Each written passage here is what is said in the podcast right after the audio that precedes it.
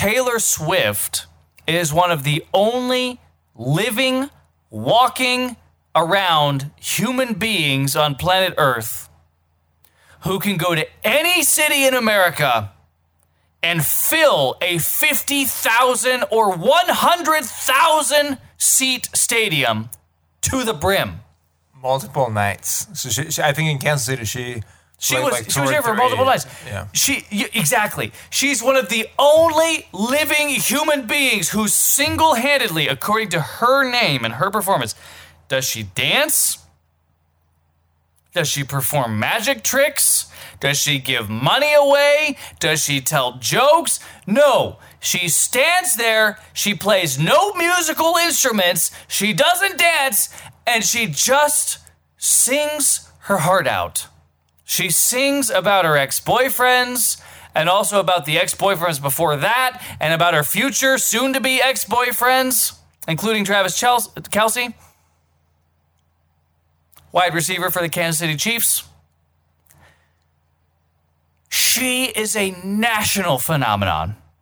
She is one of the only humans. I mean, Donald Trump, at this point with his mega rallies, I don't think Donald Trump could go night after night after night and fill 100,000 man stadiums.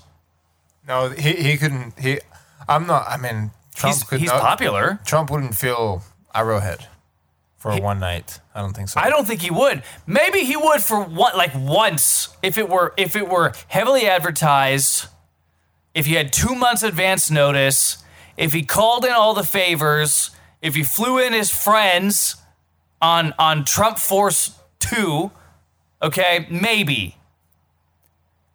Taylor Swift has adoring fans from coast to coast who will pay a thousand dollars to watch her lip sync, I'm sorry, sing her own songs while standing there on a stage by herself, not playing an instrument, not dancing, not performing, not doing anything, just singing the songs.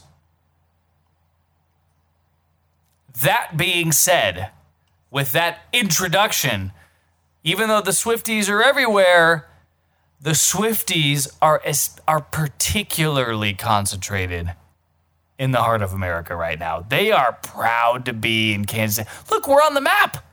We're on the map. I now know what it would have been like to live in New England when Tom Brady was playing for the Patriots.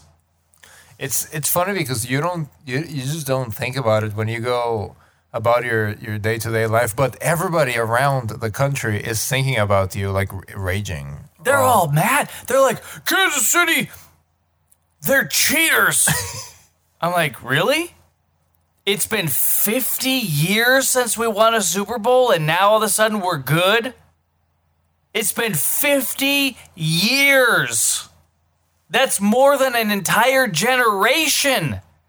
And now you're saying, oh, it's rigged? the Super Bowl is rigged in favor of Biden? How do you even say that? Now, that being said, I'm going to play you the local news. I'm not going to tell you where it is because it's all the local news is. Good morning. Taylor Swift is not a psyop. Taylor Swift is not a psyop. A psyop. Taylor Swift is not a Taylor psyop. Swift is not a psyop. Taylor Swift is not a psyop. Taylor Swift is not a psyop. Taylor Swift is not a psyop. psyop. Taylor Swift is not a psyop. Taylor Taylor Swift is not a psyop. Taylor Swift is not a psyop. Taylor Swift is not a psyop. This is extremely dangerous to our democracy. So we all we've all heard the this is extremely dangerous to our democracy, the montage of all the local news people. Okay. Let's keep our heads about us, Alberto. Let's make distinctions. Can we have nuances? We love nuance here.